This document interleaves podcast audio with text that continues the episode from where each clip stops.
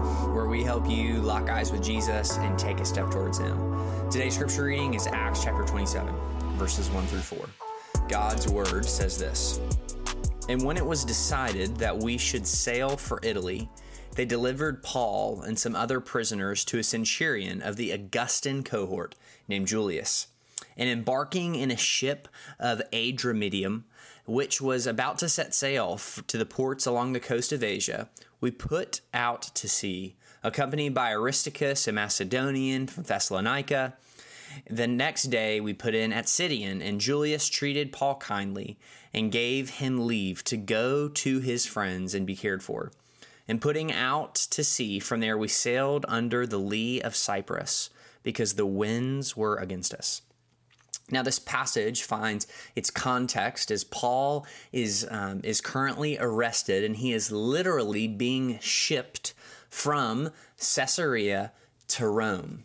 And you may have noticed that these verses, and honestly, the majority of chapter 27, are filled with contextual details um, about the ship that they were on and the city they were coming from, the name of the prisoner, the, um, the Macedonians from Thessalonica, and where they put in and where they sailed from.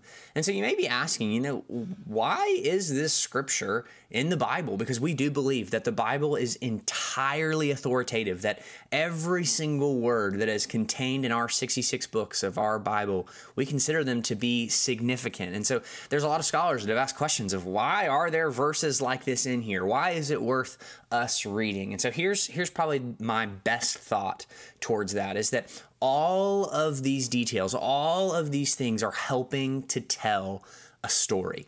That in the same way that there are details and setting and, and character build up to help us understand any of our modern movies, in the same way here, as we're learning about Paul's journey from Caesarea to Rome, we are getting a lot of details that are showing us that this journey was anything from ordinary, that this journey was filled with a bunch of people, that this journey wasn't just a, a straight line between two spots and Paul got to have this amazing experience. Instead, this journey was filled with average Joes. This journey was filled with ugly winds. This journey was filled with ships and with troubles and with sandbars and all the different kinds of things. And so I hope what we can kind of grab from this today is that one, the Bible is telling one coherent story, and sometimes there are just passages that provide detail.